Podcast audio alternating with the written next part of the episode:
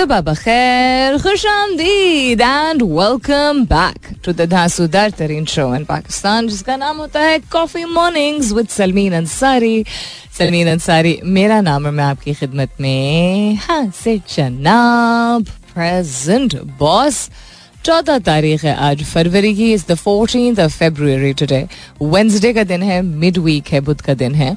उम्मीद और दुआ हमेशा की तरह यही कि आप लोग बिल्कुल खैर खैरियत से होंगे. I hope you doing very well wherever you are whoever you are और बहुत बहुत सारी दुआएँ आप सबके लिए. अल्लाह ताला सब के लिए आसानियात फरमाए. आमीन सुमा आमीन. तरीक़ेकार मुख्तलिफ़ होता है मुख्तलिफ़ कल्चर्स में. लोगों का एक दूसरे की तरफ़ जो प्यार का इजहार करने का तरीका होता है वो मुख्तलिफ़ होता है। रिश्ते कुछ ऐसे होते हैं इस पार्ट ऑफ़ द वर्ल्ड में या ख़ासतौर पर अगर पाकिस्तान में बात करूँ कि कभी भी आ, ये आम तौर पे ये बात जो है वो नहीं देखी जाती कि एक सर्टन उम्र के बाद सर्टन रिश्तों में आ, मुझे आपसे बहुत प्यार है या आई लव यू कहा जाए आ, और अक्सर लोग मुझे हैरत होती है लोग कहते हैं कि ये बहुत वेस्टर्न कॉन्सेप्ट्स हैं। भाई अगर प्यार का इजहार करना आ, एक वेस्टर्न कॉन्सेप्ट है तो उसको अडॉप्ट ना कर लें। मतलब पतलून कमीज तो हम अडॉप्ट कर चुके हैं। बहुत सारे और तौर तरीके हैं। टेक्नोलॉजी है लाइफ स्टाइल है। कंज्यूमेबल्स हैं picked up so much from the west but expression of love and care is something that I think we still reluctant to अब इसका मतलब ये नहीं है कि इजहार नहीं करते हैं। मिसाल के तौर पे कि शायद लोग अपनी अम्मा अबा को ना कहते हों कि how do say in Punjabi मैनू बाबा मैनू how would you say to your father के मुझे आपसे प्यार है? You would say it like that लेकिन एक और तरीका होता है यू नो लाइक नज़र झुका के अगर आप बड़ों की बात अदब से सुन रहे हैं तो वो एक प्यार और इज़्ज़त का तरीका होता है।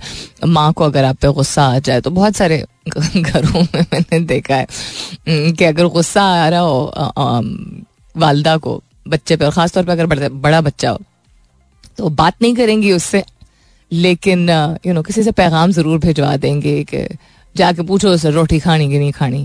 You know so it is a different way of expression इजहार करने का ज़रूरी नहीं कि अल्फाज के ज़रिए तरीक़े हो, लेकिन चूँकि इंसान, जिस तरह अल्लाह ताला ने इंसान को बनाया है कि हम जो देखते हैं उसका असर अपना एक होता है, लेकिन जो हम सुनते हैं, उसका असर एक अपना होता है। तो मिसाल के तौर पे अगर कोई आपके साथ शफकत के साथ पेश आता है, आपको अच्छा लगता है, लेकिन जब वो अल्फाज का इस्तेमाल भी कर दे, उसको भी जोड़ दे साथ में और बात करे बहुत शफकत से तो उसका इम्पैक्ट जो है फिजियोलॉजिकली आपके ऊपर बहुत मुस्बत नौीयत का होता है। सो so, बिकॉज़ हमारे कल्चर में ये चीज़ डिफरेंट है मतलब छोटे बच्चे को तो हम बोल देंगे।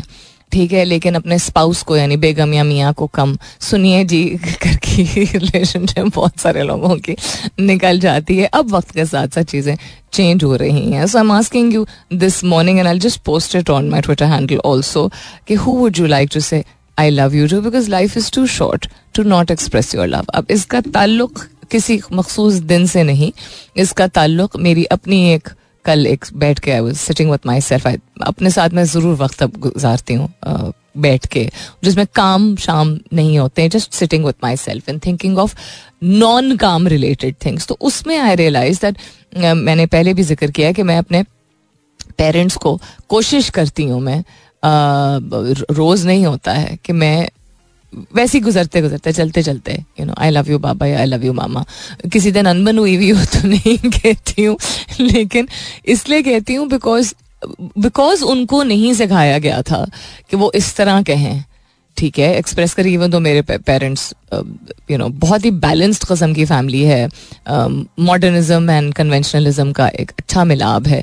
लेकिन फिर भी वो भी ऐसी फैमिली से आए हैं जिसमें इस तरह ये अल्फाज कहना छोटे होते हमें शायद कहा गया होगा लेकिन उसके बाद और तरीक़ेकार से इजहार किया गया। सो so, मुझे चूँकि एज अ पर्सन इनफरादी तौर पर यह चीज़ अच्छी भी लगती है बासर भी लगती है एंड आई थिंक हेल्दी है and I am not the only one you know who feels this way so अगर उनसे नहीं तो मैं रख सकती कि वो ये कहेंगे नेसेसरली या वो एक आदत बना लेंगे तो उस गैप को, उस वॉइड को उस खला को फुलफिल करने के लिए मैं पहल कर सकती हूँ। कोई भी ऐसी चीज़ हो आपकी ज़िंदगी में, जो कि आप कहते हैं करते क्यों नहीं है? कोई भी आपकी टीम में कोई शख्स हो, आपके बहन भाइयों में से कोई हो, दोस्तों में से आपको यू नो बाज़ार में लोग ऐसे दिखते हो, अगर आपको लगता है कि कोई चीज़ होनी चाहिए, और तो उसको सिखाने से पहले आप करके दिखाएँ ना। मतलब मिसाल कायम करने की हम बात करते हैं ना, और मिसाल इसलिए नहीं कायम करेंगे कि किसी ना किसी दिन इसके ऊपर असर होगा तो ये ज़रूर करेगा। शायद ना हो, लेकिन आप के जो अंदर गैप फील होता है वॉइड फील होता है, वो ज़रूर फुलफिल हो जाता है। So that's I am asking you this morning कि because life is too short ज़िंदगी बहुत छोटी है तो आज आप किसको आई लव यू कहना चाहेंगे? हैश टैग कीजिएगा अपने जवाब को कॉफ़ी मॉर्निंग्स with सलमीन के साथ। You can continue tweeting on my Twitter handle, that's with an S U L M double E N जहाँ अभी बस सवाल एक आध मिनट में पोस्ट हो जाएगा। नतज की तैयारी में आरोज ने कानूनी तकाजों पर अमल नहीं किया। फाफिन की रिपोर्ट जारी हो गई है। तरक्याती फंड्स बहाल। तैनात बस्तियों पर पाबंदी खत्म। Let me first understand what this is and then I share it with you नई हुकूमत आने से कबल पेट्रोलियम मसनूआत महँगी करने की तैयारी बिजली की भी पेट्रोल की भी, पेट्रोल वैसे ही महँगा हो चुका है, गैस भी हो चुकी है बिजली का भी कहा जा रहा है तो caretaker government is not taking any दुआज with दे जनवरी में तरसीलात जर छब्बीस फ़ीसद इजाफे के साथ दो अशारिया तीन नौ अरब डॉलर रहे। सऊदी अरब में हज रजिस्ट्रेशन का आगाज़ हो गया है। इंग्लैंड के एक और खिलाड़ी के वीजे पर तनाज़ा खड़ा हो गया है। Do not understand what it's got to do I mean how we can be how this is okay कि मतलब या पाकिस्तानी बैकग्राउंड हो या मुसलमान बैकग्राउंड हो तो जी भारत का वीज़ा नहीं मिलेगा या किसी और मुल्क का नहीं मिलेगा। भारत से ही रिलेटेड एक आदि केसेस ऐसे सामने आए हैं। P S L not trophy की रुनुमाई कर दी गई। I saw it yesterday I am sure you guys did too it's a nice looking trophy अमरीकी नौजवानों में जहनी तनाव मंशियात लेने की सबसे बड़ी वजह बन गई है। अमरीक ये तो पब्लिश हुआ है ना? ये ऐसी चीज़ें तो ये कर देते हैं डिक्लेयर लेकिन पाकिस्तान में इससे मतलब पाकिस्तान इससे कोई पीछे इतना नहीं है। दुनिया का औसत दर्जा हरारत एक अशारिया पाँच डिग्री से तजावज़ कर चुका है, जो कि बहुत ख़तरनाक बात है। ख़तरे की घंटी जो है वो कब की बच चुकी है, हमें पता नहीं क्यों नहीं एहसास हो रहा। कुछ ममालिक में फरवरी में सोचिए, जहाँ पे जनरली मार्च तक ठंडा मौसम होता है, वहाँ 25 डिग्री सेंटीग्रेड जो है वो दर्जा हरारत रिकॉर्ड किया गया if I not mistaken couple of European countries also मसनू हाथ के ज़रिए दर्जा हरारत भी महसूस करने का कामयाब तजर्बा and lot of other things to share with you but what I am asking you this morning is किसको आज आप बिकॉज़ ज़िंदगी बहुत छोटी है आई लव यू कहना चाहेंगे इन अल्फाज में ही सही या किसी और तरीके से हैश टैग कीजिएगा अपने जवाब को कॉफ़ी मॉर्निंग्स with सलमीन के साथ you can continue tweeting on my Twitter handle that's with an S U L M E E N. फ़िलहाल के लिए good morning Pakistan all right then what's happening around the world कुछ चीज़ों पे तो हमने नज़र डाल ली है। This mouse will be the life of me I swear on this day in history चौदह फरवरी के हवाले से अगर बात की जाए तो क्या क्या हुआ था? 1989 में on this day in history 1989 Ayatollah uh, Khomeini of Iran issued a fatwa and offered a bounty for the assassination of author Salman Rushdie, whose novel The Satanic Verses uh, Khomeini denounced as blasphemous.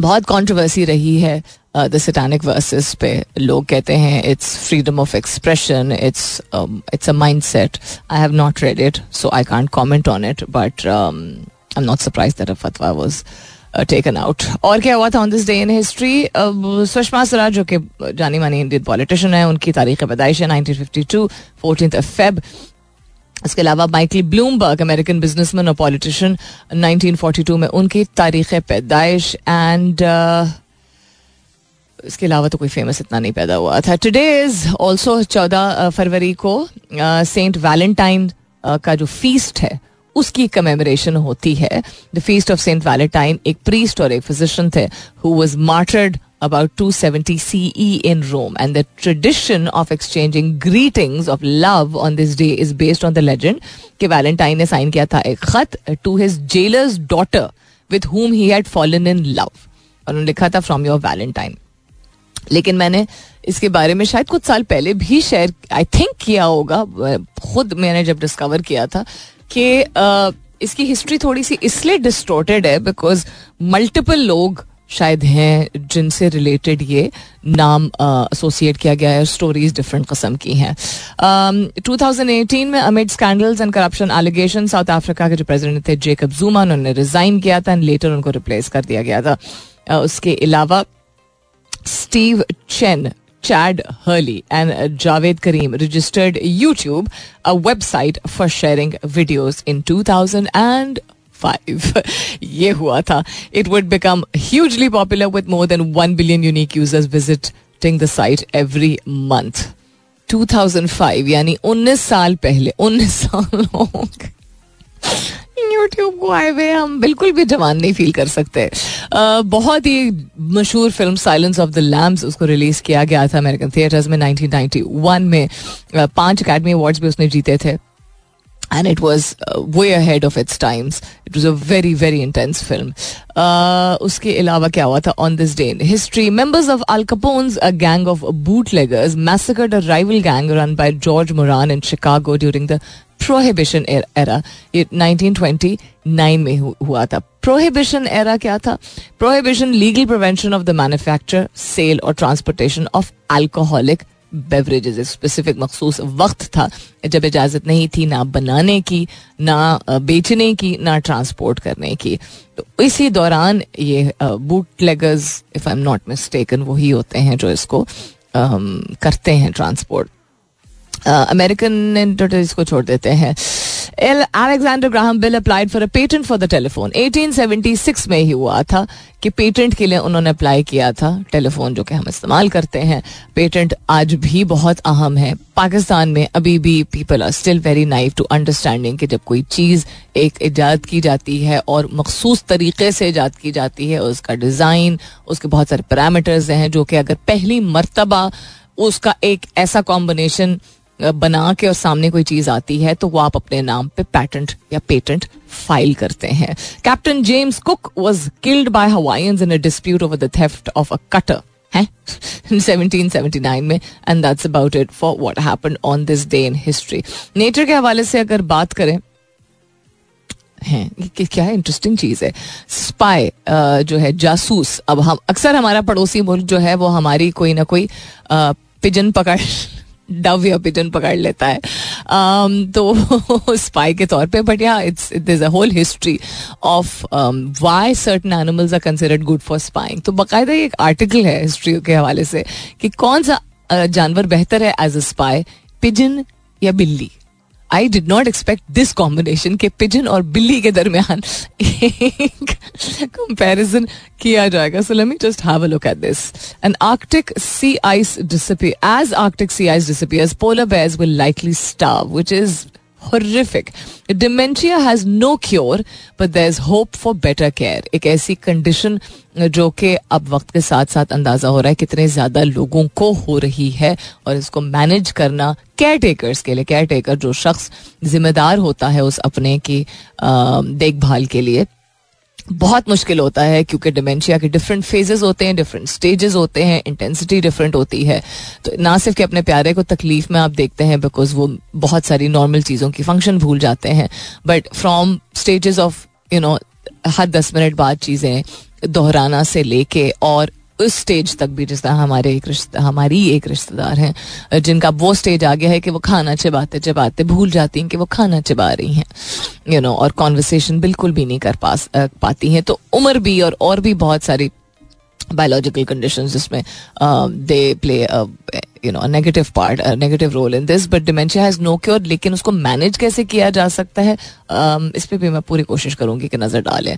What else is happening around the world I am asking you this morning आज uh, आप ज़िंदगी को अगर important uh, समझते हैं तो किसी को भी अगर आप आज आई लव यू कहना चाहें हमारे प्लेटफॉर्म से ज़िंदगी जो कि बहुत छोटी है, वो आपका बच्चा हो सकता है, वो आपका दोस्त हो सकता है।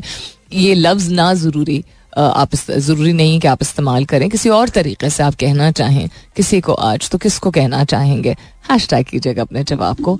कॉफ़ी मॉर्निंग्स विथ सलमीन के साथ you can continue tweeting on my Twitter handle that's with an S U L M double E N जब कोई किसी चीज़ की दरख्वास्त करे ना तो उस रिक्वेस्टिंग तरीके से कभी भी कोई बात करे कि ये प्लीज़ कर दिया करें। और फिर भी चूँकि हम सब इतने डिस्ट्रैक्टेड होते हैं अपने कामों में, अपनी जिंदगियों में तो उस चीज़ पे अमल ना करें। तो इंटरेस्टिंग है टू सी के यू नो टू अंडरस्टैंड मतलब समझने की बात है कि अगर दरख्वास्त कोई सख्ती से कोई बात करता है, जो कि किसी को बुरी बुरी लग सकती है। और मैं नहीं अग्री करती कि सख्ती से कहने की। ज़रूरत पड़नी चाहिए। अब ऑलवेज सेट के सख्ती होनी नहीं चाहिए। फर्मनेस या सख्ती एक बहुत ही लास्ट रिजॉर्ट होना चाहिए, तरीके से इंसान बात करे।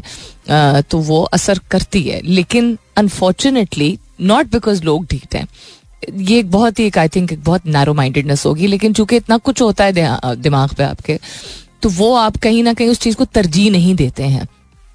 खास तौर पे अगर आपसे आप, आपकी अप, डायरेक्टली आपके अपने उससे रिलेटेड ना हो आ, आपके अपनी ज़ात से आपके ऊपर असर ना हो रहा हो आपके काम पे आपकी ज़िंदगी पे लेकिन किसी और के लिए अगर आसानी हो रही है और किसी ने दरख्वास्त की है तो प्लीज़ इफ़ कम ही लोग होते हैं आजकल जो चीज़ों की दरख्वास्त करते हैं तो अगर कोई करता है तो do pay attention to it एक minute I am looking for a song also साथ साथ या coming up is the top of the hour यानी दस बजने वाले हैं तो मुलाकात होगी दस बजे के बाद। I am asking you this morning ज़िंदगी बहुत छोटी है, प्यार का इजहार करना ज़रूरी है। किसी को आई लव यू कहना चाहें, या प्यार का इजहार कोई और अल्फाज में अपने बच्चों को कजिन को फ्रेंड को कॉलीग को, किसी सेलिब्रिटी को, किसी स्पोर्ट्स पर्सन को anybody at all who you'd like to say I love you too because life is short from my platform most welcome to let me know hashtag कीजिएगा अपने जवाब को कॉफ़ी मॉर्निंग्स विद सलमीन के साथ. You can continue tweeting on my Twitter handle that's with N S U L M double E N deliberately ये सवाल आज रखा है.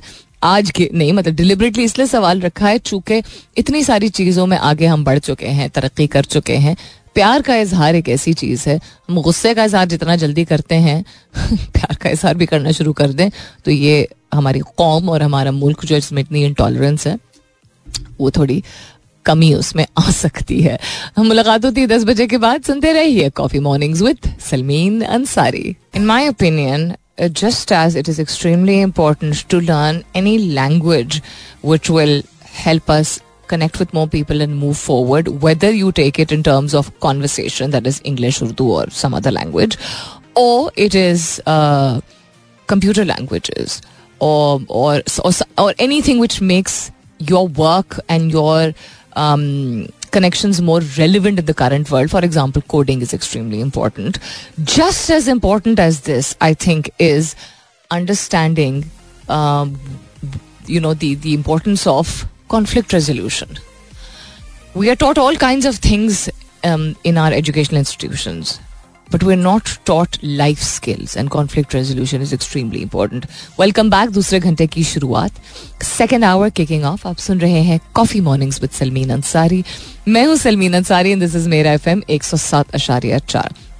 So conflict management and conflict resolution का मतलब आम जबान में समझाते हुए कि हम चूँकि मुख्तलिफ़ लोगों से मिलते हैं और मुख्तलिफ़ लोगों की मुख्तलिफ़ सोच होती है, मुख्तलिफ़ तौर तरीक़े होते हैं, मुख्तलिफ़ राय होती है in order to be able to understand कि आपको कबूल करना ज़रूरी नहीं है लेकिन उस चीज़ को तनाव की तरफ़ जाने से रोकने के लिए आपको uh, जो मुद्दा है उस पर तवज्जो देने की ज़रूरत है और तवज्जो बरकरार रखने की ज़रूरत है और अगर उससे हट के तनाव पैदा हो रहा है और मसले बढ़ रहे हैं तो इस चीज़ को आम ज़ुबान में अगर हम एक्सप्लेन करें तो कॉन्फ्लिक्ट मैनेजमेंट या कॉन्फ्लिक्ट रेजोल्यूशन कहेंगे meaning to say that where people, because of their difference of opinion, their experience, their mindset, their preferences, uh, tend to deviate from what the uh, the the product is, or the item is, or the issue is. And conflict usually arises when you have drifted from what your uh, point is, of what your attention is, what needs your attention, and you are involving your emotions, you're allowing your emotions um, to take over what actually needs attention at that time तो मिसाल के तौर पे अगर आप किसी दफ्तर में मौजूद हैं और किसी प्रोजेक्ट को कंप्लीट करना है और टाइमलाइन की बात हो रही है या रिजल्ट्स की बात हो रही है and different people have different opinions conflict ऐसी सिचुएशन में कहाँ राइज करेगा? जहाँ पे प्रोडक्ट वाले जो हैं वो यू नो एक डिफरेंट कस्म की टाइमलाइन को डिफाइन कर रहे हैं। मार्केटिंग वाले डिफरेंट कस्म की टाइमलाइन को डिफाइन कर रहे हैं। सॉफ्टवेयर इंजीनियर्स जो हैं वो एक डिफरेंट टाइमलाइन को डिफाइन कर रहे हैं। तो कॉन्फ्लिक्ट अराइज करता है बिकॉज़ हर एक अपने काम को ज़रूरी समझता है।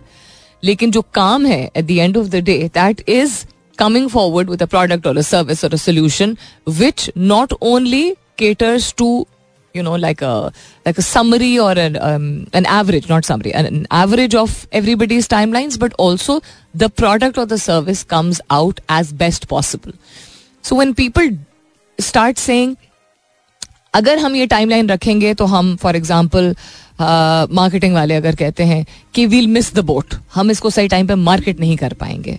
ठीक है? और जो सॉफ्टवेयर इंजीनियर्स हैं या जो प्रोडक्ट वाले हैं, वो कहेंगे कि हमें चूँकि टेस्टिंग की ज़रूरत है, ज़्यादा टाइम की ज़रूरत है तो you may miss the boat but you know it's not sensible to put out the product into the market at this time the reason I am talking about this जो लोग एक्सपीरियंसड हैं अपनी you know career में they this will be something very normal for them but if it was so normal then why is it that experience लोगों के होने के बावजूद despite experience people being there in all kind of organization the younger generation is not prepared to manage conflict resolution. The conflict may be between generations because they see something, uh, they see a timeline or they see execution in a different aspect. So conflict resolution, the reason why सिखाने की ज़रूरत है um, इसमें educational institution में because हम समझते हैं कि अच्छा ये तो समझ तो हो ही जाता है, ये तो हर जगह होता है। This is what leads to जो अनसेट चीज़ें होती हैं ना, जो जिन जिन चीज़ों के बारे में बात नहीं की जाती है, जो कहते हैं हाँ ये तो होता है तो हर जगह होता है तो मैनेज हो जाता है। Cannot push everything under the rug and think हर चीज़ मैनेज हो जाएगी और ये तो ज़िंदगी का हिस्सा है और ये तो प्रोफेशन का हिस्सा है because this is exactly what gives rise to one intolerance two people stop speaking up three toxicity so toxic environment की जब हम बात करते हैं तो अगर आप समझते हैं कि सिर्फ़ एक एक यू नो बॉस या एक लीडर की वजह से टॉक्सिसिटी होती है नो. जो अनस्पोकन चीज़ें हैं which is conflict conflict does not have to look like a फड्डा और अ लड़ाई. ज़रूरी नहीं है हाथम पाई नहीं होती है, या चिखम पुकार ज़रूरी नहीं होती है. कॉन्फ्लिक्ट क्रिएट होता ही तब है जब राय डिफरेंट होती है अप्रोच डिफरेंट होती है। और उस चीज़ को आप एक टेबल पे आके रिजोल्व नहीं करते हैं, ज़रूरी नहीं, हर दफ़ा रिजोल्व हो, लेकिन एक किसी पॉइंट पे आके अग्री करना इसलिए ज़रूरी होती, ताकि आपका जो प्रोजेक्ट है, ताकि आपका जो टारगेट है वो अचीव हो सके। मैं और मेरा तरीका मैं when for anybody by meaning मेरा डिपार्टमेंट हमारा नज़रिया, हमारा काम वट एवर इट इज़ वो जब तरजीह ले जाता है you know in front of whatever your goal is तो तब ये जब एड्रेस नहीं किया जाता है सही मौाक़े पे तो किसी भी एक अच्छे खासे चलते हुए इदारे में भी टॉक्सिसिटी बढ़ती चली जाती है। और चूँकि हम अपने मुआशरे में देख रहे हैं, हम अपने इन्वायरमेंट में बहुत ज़्यादा इंटॉलरेंस देख रहे हैं तो इंटॉलरेंस का मतलब ही ये है कि लोगों के दरमियान इख्तलाफ है और इख्तलाफ का मतलब ये है कि राय मुख्तलिफ़ तो एक होना एक नॉर्मल चीज़ है, लेकिन उसको चूँकि बैठ के एड्रेस नहीं किया गया, तुम्हारी राय ये क्यों है या मेरी राय ये क्यों है? उसको सही साबित करने के लिए नहीं, ये हमारी राय है किस सेंस में। We do not realise that हम अपने पर्सनल एस्पेक्ट में, हमारे अपने सड़क पर जाते हुए, दुकान वाले से, घर वालों से, दफ्तर हर जगह अगर हम कह देंगे अच्छा ये तो नॉर्मल ये तो होता है हर जगह। कहते अगर नहीं भी है तो इसी अप्रोच को रखते हैं तो वो बढ़ता ही चला जाता है। That's how intolerance rises when you don't address any aspect putting a label on every aspect of life saying this is no big deal arguments and disagreements are suppose to happen of course they are but there also suppose to be address at some point of the other Everything cannot be shut, everything cannot be closed, everything cannot be pushed under the rug. Do not expect a tolerant society or patient youngsters, even. Youngsters have a different temperament, but if you are not going to address what they think and why they think the way they think, because they are the present and they are the future, then there'll be more and more conflict. Internal conflict. Internal conflict always leads to physiological by, and um, mental and uh, emotional pressures, which at the end of the day are going to take a toll on your health why are so many people who are undergoing so many mental health issues या physiological issues क्यों इतने ज़्यादा लोग हो गए? क्यों इतना क्यों इतना इतना बढ़ चुका है? इतनी परसेंटेज बढ़ चुकी है लोगों की जो कि तकालीफ से गुजर रहे हैं, क्योंकि वो बात नहीं कर पाते हैं। क्योंकि वो चीज़ों को एड्रेस नहीं कर पाते हैं। लोग समझते हैं, ठीक है, ये बिल्कुल एक हकीकत है कि महँगाई बहुत ज़्यादा हो गई है, आपको फ्यूचर के बारे में फ़िक्र हो रही होती है।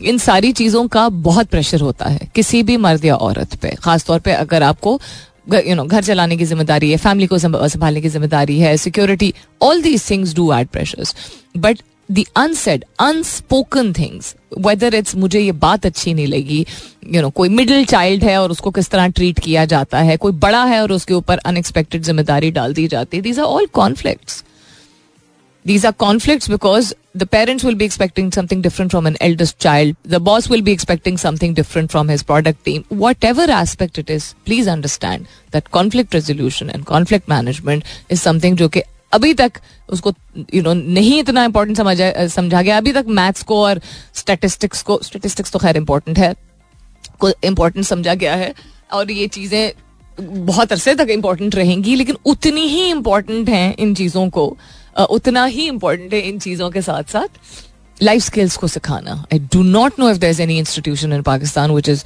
addressing these needs actually this lack of this lack of क्या बोलेंगे बट उसकी ज़रूरत है बहुत बहुत अशद ज़रूरत है Hmm, I'm giving you an opportunity to express your love towards anyone who is important in your life and you generally don't get to tell them I love you कह के या कुछ और कह के I know बहुत सारे तरीक़ेकार होते हैं सार करने का लेकिन अल्फाज का एक अपना ही इम्पैक्ट होता है if you'd like to say I love you to somebody today anybody at all uh, for whatever reason, do let me know. Life is too short to not express your love. Uh, you can tweet on my Twitter handle. That's with an S U L M W E N. Amara Nabil ko Sayyid M Nabil keh rahe So I'm assuming Nabil that this is your better half.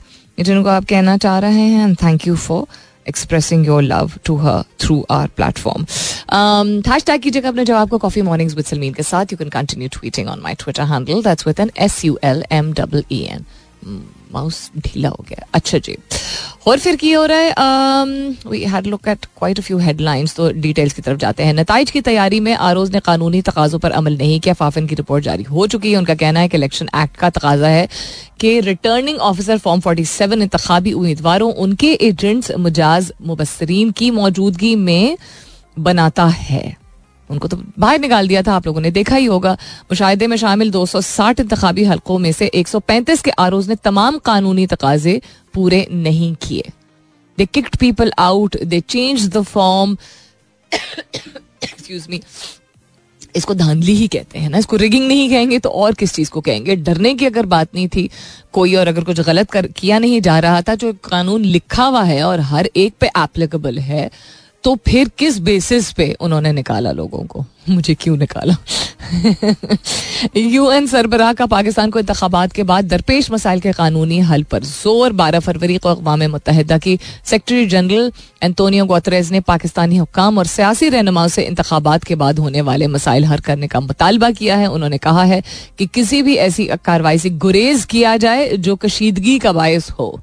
कशीदगी तो हो चुकी है, sir, और आप पहले ज़रा अगर तरजीह दे दें फ़लस्तीन में जो हो रहा है और उसी को कंसिस्टेंटली सॉल्व करें तो हम भी बहुत खुश होंगे। नॉट के आपको इंटरेस्ट नहीं होना चाहिए कि पाकिस्तान में क्या हो रहा है बट ज़्यादा आई थिंक तवज्जो वहाँ रहे तो बेहतर है। तरक्याती फंड बहाल तकर्र तबादलियों और तैनातियों पर पाबंदी ख़त्म। क्या मतलब है? इलेक्शन कमीशन ने तरक्याती फंड एट्सट्रा पर पाबंदी कौमी इंतबात तक आयद की थी, जो गुजशत रोज़ पीर बारह फरवरी से ख़त्म हो गई है। एक ये भी चीज़ है। उसके अलावा जराए के मुताबिक डीजल सात रुपए पचास रुपए एक मिनट, डीजल सात रुपए पचास पैसे फ़ी लीटर महँगा होने का इम्कान है। अच्छा जबकि लाइट ऑयल दो रुपए बयासी पैसे फ़ी लीटर महँगा हो सकता है। अब हो सकता है, अब let's see what happens IMF ने सनती शोबे के लिए बिजली टैरिफ कम करने का प्लान मुस्तरद कर दिया है। मतलब क्या चाहता क्या है आईएमएफ तन वन बेच दें हम अपना।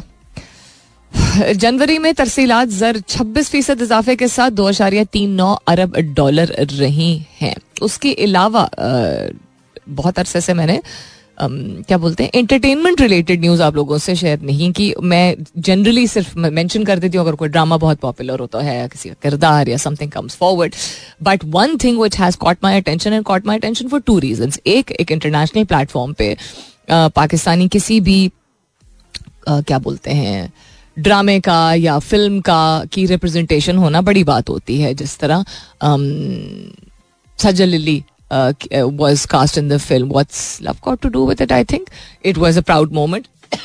excuse me, because she got to be part of, not सिर्फ़ क्योंकि एक इंटरनेशनल ग्लोबल प्लेटफॉर्म है of course that is extremely important but एक पाकिस्तान की रिप्रेजेंटेशन हो रही है थ्रू अ पाकिस्तानी एक्टर जिसको इतना काबिल समझा जा रहा है कि उसको एक बहुत बड़ी इंडस्ट्री के यू नो एक हिस्से का के एक प्रोडक्ट का, का हिस्सा बनने का मौका मिल रहा है अपने स्किल को रिप्रेजेंट करने का। उसी तरह पिछले कुछ सालों में पाकिस्तानी फिल्म्स को नामजद किया गया कान फ़िल्म फेस्टिवल जिसको लोग कान्स बोलते हैं but it is Cannes film festival में जिसमें फिल्म्स को ना सिर्फ़ नाम पहले होता है कि आपको आप क्वालिफाई करते हैं कि आप नाम भेज सकते हैं, उसके बाद आप क्वालिफाई करते हैं कि आपकी शमूलियत हो किसी कैटेगरी में। डिफरेंट फेस्टिवल्स होते हैं you know Toronto film festival होता है। So many Iranian film are चुके देव taken big stage in the past decade और सो उससे पहले से भी but more so in the past ten years उनके मुख्तलिफ़ फेस्टिवल्स होते हैं etcetera so Cannes is one of the most sought after film festivals in the world तो पाकिस्तानी एक फ़िल्म जिसमें मुझे इसलिए खुशी हो रही है बिकॉज़ ना सिर्फ़ क्योंकि कान में but my sister happens to be in that film मुझे आज ही पता चला.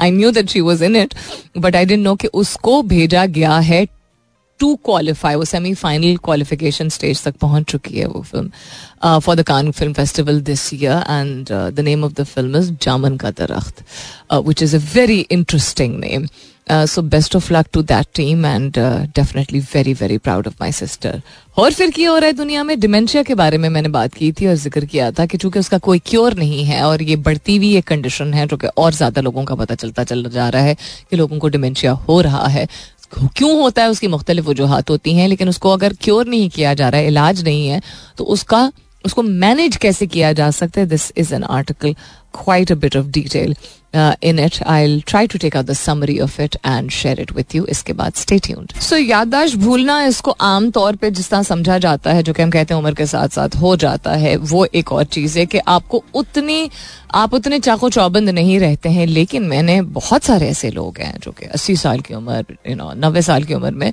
उनको चाको चौबंद देखा है, उनको अलर्ट देखा है रिस्पॉन्सिव देखा है, जिसको हम कहते हैं ना, उम्र के लिहाज से, क्योंकि हम जनरलाइज कर देते हैं, चूँकि शायद हकीकत है भी कि आपकी साठ साल की उम्र के बाद अनलेस आपने उससे पहले भी और उसके बाद भी अपनी सेहत का, जिसमानी और जहनी सेहत का खास तौर पे स्पेसिफिक तरीके से ख्याल रखा हो तो आपकी यादाश्त बिल्कुल जिस तरह आपके गोडे बोलने लगते हैं, उसकी यादाश्त भी बोलने लगती है आपकी। लेकिन डिमेंशिया एक ऐसी चीज़ है जिसको आप लाइटली इसलिए नहीं ले सकते क्योंकि वो उस शख्स की ज़िंदगी को भी मुतासर करती है और इस हद तक मुतासर कर सकती है डिपेंडिंग ऑन के वो किस स्टेज पे है। कि वो यू नो पानी का नलका खोल के भूल जाए यू नो चूल्हा ऑन करें और भूल जाएँ। बाहर टहल के निकल जाए, उनको नाम पता हो क्या है। जो सिवियर फॉर्म होता है, वो उसमें ये भी हो सकता है, जिसका मतलब है जिन लोगों को डिमेंशिया हो, उनको अपने आप को मैनेज करना और जो उनके केयर टेकर्स हैं, उनको उनको किस तरीके से मैनेज करना होता है, वो जानना ज़रूरी है। डिमेंशिया एक ऐसी बीमारी है, जो कि साठ साल की उम्र के बाद लोगों को होना शुरू हो जाती है। इसकी वजूहत बहुत सारी हैं, बहुत सारी तहकीक की गई है। अभी भी उसकी डिस्कवरीज हो रही हैं कि स्पेसिफिकली किस तरह के लोगों को हो सकता है। लेकिन एक चीज़ जो मुझे भी नहीं मालूम थे although I read about this many times इसके बहुत सारी कंडीशन हैं आपकी, जो कि ये डिमेंशिया की अम्ब्रेला के अंडर आती हैं, उसकी कैटेगरी में आती हैं।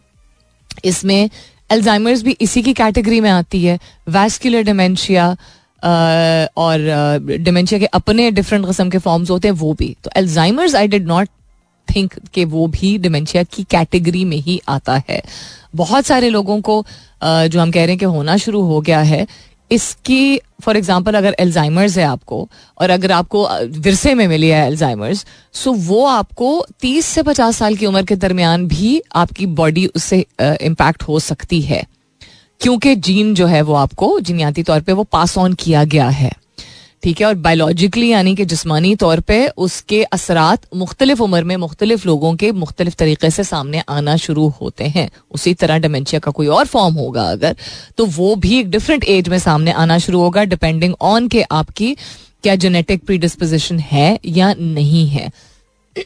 इसको मैनेज करने के जो तरीक़ेकार इस आर्टिकल के मुताबिक भी और भी चीज़ें जो मैंने पढ़ी हैं, जो बताई गई हैं, वो उसमें आप सिंपलेस्ट चीज़ें जो सिंपलेस्ट सिंपलेस्ट चीज़ें जो पॉसिबल है ना वो आप आ, शामिल करना शुरू कर दें तो उससे एडवांटेज हो सकता है। मिसाल के तौर पे आपकी नेचुरल लाइट जिस घर में जिस जो भी डिमेंशिया का पेशेंट है कि खिड़कियाँ ज़रूर हों कि ताज़ा हवा और धूप जो है वो ज़रूर अंदर आती हो। यू you नो know, फूल पौधे हों या रंग हों जो कि अच्छे हों जो लोग इस चीज़ से सफ़र करते हैं, उनके घर में ईजी टू एक्सेस चीज़ें मौजूद हों। ईजी टू एक्सेस मिसाल के तौर पे कि अगर बिस्तर जो है वो गुसलखाने से दूर था तो वो थोड़ा पास कर दिया जाए। अगर कमरे में फर्नीचर ज़्यादा था तो उसको हटा दिया जाए ताकि टक्कर भूल जाते हैं डिपेंडिंग ऑन के, या आपकी आपकी बॉडी भी डिफरेंट तरीके से रिस्पॉन्ड कर रही होती है। सो so आपके अगर आपको चोट लग जाएगी तो आपको नहीं शायद समझ आएगी कि आपको चोट लगी, कब लगी, कैसे लगी एट्सेट्रा ये बेसिकली ये article is an amalgamation of little little things that you can do in the home उसी तरह जिसको अगर डिमेंशिया है या अल्जाइमर से उनके साथ वक्त गुजारना सिर्फ़ सुनना जनरल बात करना ना चिड़ना उनको बाहर लेके जाना यू you नो know, अच्छे माहौल में कोई ऐसी जगह पे जहाँ पे आप यू you नो know, उनको कॉफ़ी या चाय पिला सकते हैं एट्सेट्रा द बेसिक थिंग्स जो कि जनरली भी मेंटल हेल्थ के लिए आपके फ़ायदेमंद हैं वो ये मैंने मैंने भी देखा है कि जो लोग जब बीमार होने लगते हैं तो वो भी अपने आप को बंद करने लगते हैं और लोग डरने लगते हैं केयर टेकर्स उनको कैसे बाहर लेके जाए। मैंने हमेशा उल्टा किया। मैंने अम्मी अबू के लिए कि बाहर से खाना पीना इन टर्म्स ऑफ़ के मैार क्या है खाने का, वो मैं ज़रूर ध्यान रखती हूँ। लेकिन एक टाइम बीच में आई रियलाइज़ आया था कि अम्मी अबू कहते हैं अंदर घर पे ऑर्डर कर लो। यू नो तो घर पे ऑर्डर करने का वो एक बीच में कुछ साल ऐसे आए थे, जो कि बढ़ गया था। एंड आई रियलाइज़ इस तरह तो मैं भी अंदर अंदर बंद रहती रहूँगी और वो भी, क्या होता है बाहर निकल के?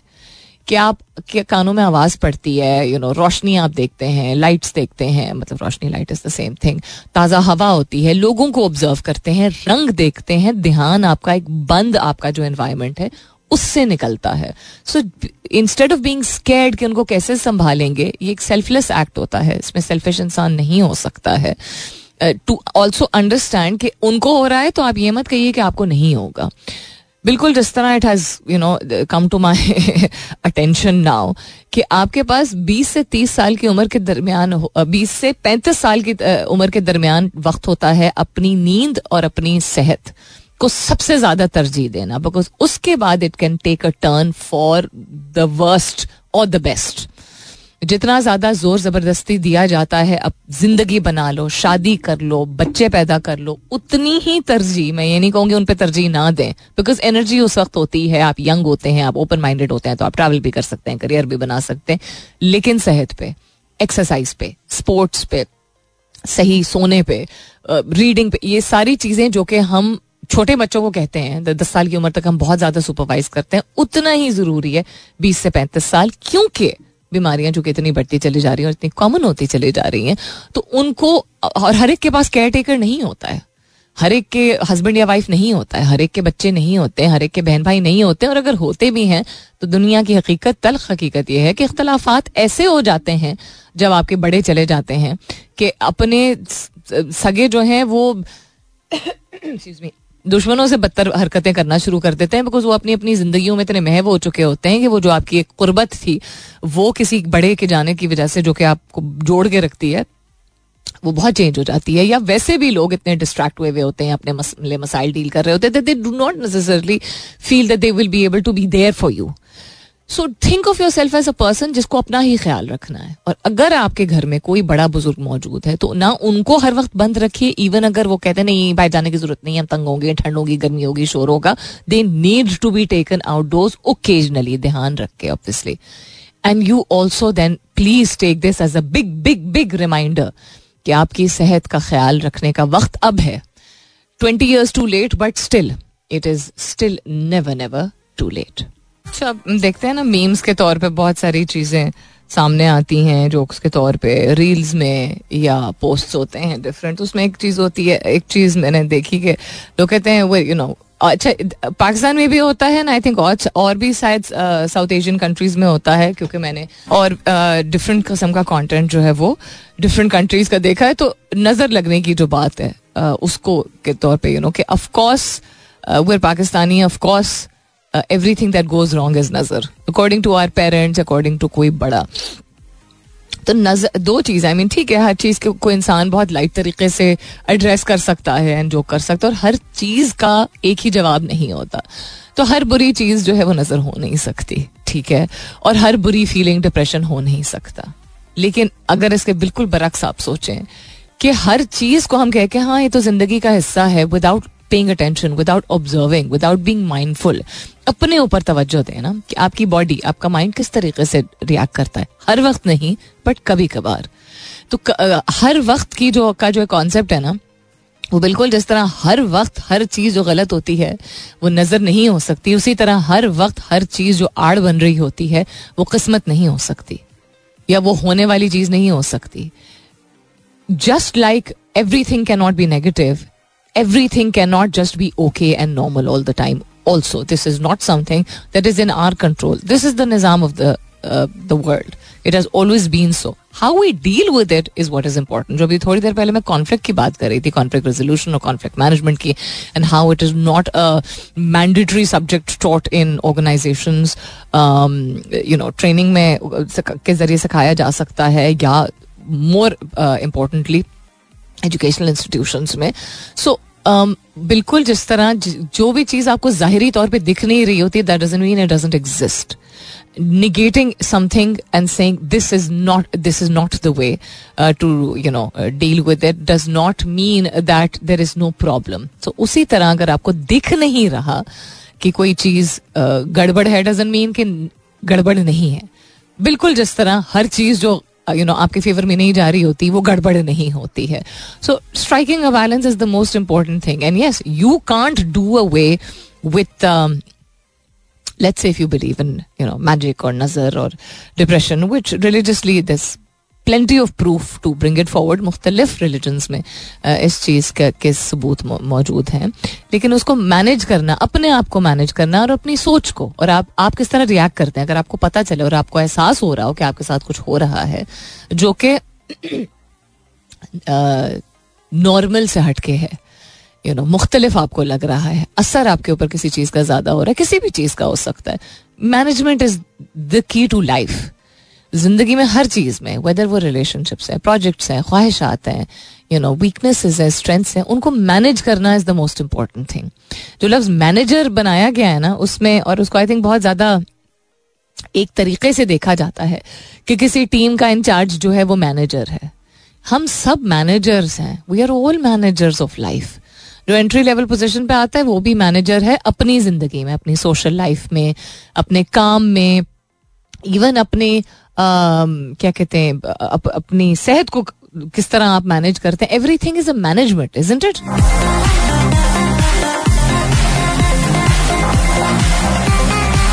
so management skills भी अगर सिखाई जाती हैं फ़र्ज़ करें कि अगर सिखाई जाती हैं सर्टन काइंड ऑफ़ पढ़ाई अगर आप करें तो उसमें शायद सिखाई जाएगी। उसमें क्या मैनेज करना सिखाया जाता है? उसमें बहुत ही टेक्निकल एस्पेक्ट से सिखाया जाता है कि किसी इदारे में क्या मैनेज किया जाता है। मैनेजमेंट का मतलब है संभालना, और संभालने का मतलब है the ability to be able to survey something जायजा लेना, बैठ के और समझना कि कोई चीज़ किस तरह चल रही है, क्यों चल रही है, और उसको बेहतरीन तरीके से टाइम रिसोर्सेज एनर्जी के लिहाज से आगे चलाया जा सकता है। तो वो तो हमारी पूरी ज़िंदगी है। Each of you is a manager one each of you start thinking yourself as a manager and each of you start thinking of yourself as a leader why can't you be a leader in you know best uh, for mental health why do you have to wait for somebody else or physical health or anything at all? अपनी ज़िंदगी को इस तरह separate uh, करके ना कि ये दफातर के काम है ये बाहर के काम है और ये घर के मामला हैं। सारी वो चीज़ें जो आपके घर पे आप अप्लाई करते हैं या नहीं अप्लाई करते हैं लैक ऑफ़ यानी कि घर पे जिन चीज़ों को आप तरजीह नहीं देते वो आपकी ज़िंदगी में आपकी प्रोफेशनल लाइफ में असर करेगी।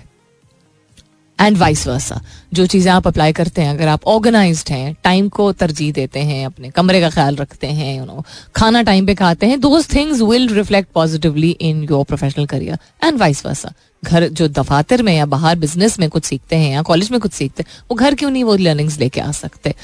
ये भी यंगस्टर्स कहते हैं कि घर में ये भी सुनने को मिलता है क्योंकि जनरेशनल डिफरेंसेस होते हैं कि ये ज़्यादा अंग्रेज़ी बोलने की ज़रूरत नहीं है, तुम अपने दफ्तर का रोब मत चलाओ घर पे। बिल्कुल बिकॉज़ नस्लें डिफरेंट है, नस्ल दर नस्ल एक जैसा तौर तरीका नहीं अपनाया जाता है तो जो मुख्तलिफ़ होता है उस पर रेजिस्टेंस क्रिएट की जाती। तो आप साबित करने के लिए नहीं कर रहे हैं, आप अपनी ज़िंदगी बेहतर बनाने के लिए। और आपकी ज़िंदगी का आउटकम अगर बेहतर नज़र आना शुरू होगा तो यू विल बी सरप्राइज़ इस नीयत से अगर करना शुरू करेंगे तो बड़े छोटे दोनों ना सिर्फ़ मुतासर होंगे, ना सिर्फ़ यू नो इन ऑ होंगे बट अपनाएँगे भी। अपना बहुत सारा ख्याल रखिएगा। इन सब खैर खैरियत रही। तो कल सुबह नौ बजे मेरी आपकी ज़रूर होगी मुलाकात। तब तक के लिए this is me Salmeen Ansari signing off and saying thank you for being with me I love you all and sayonara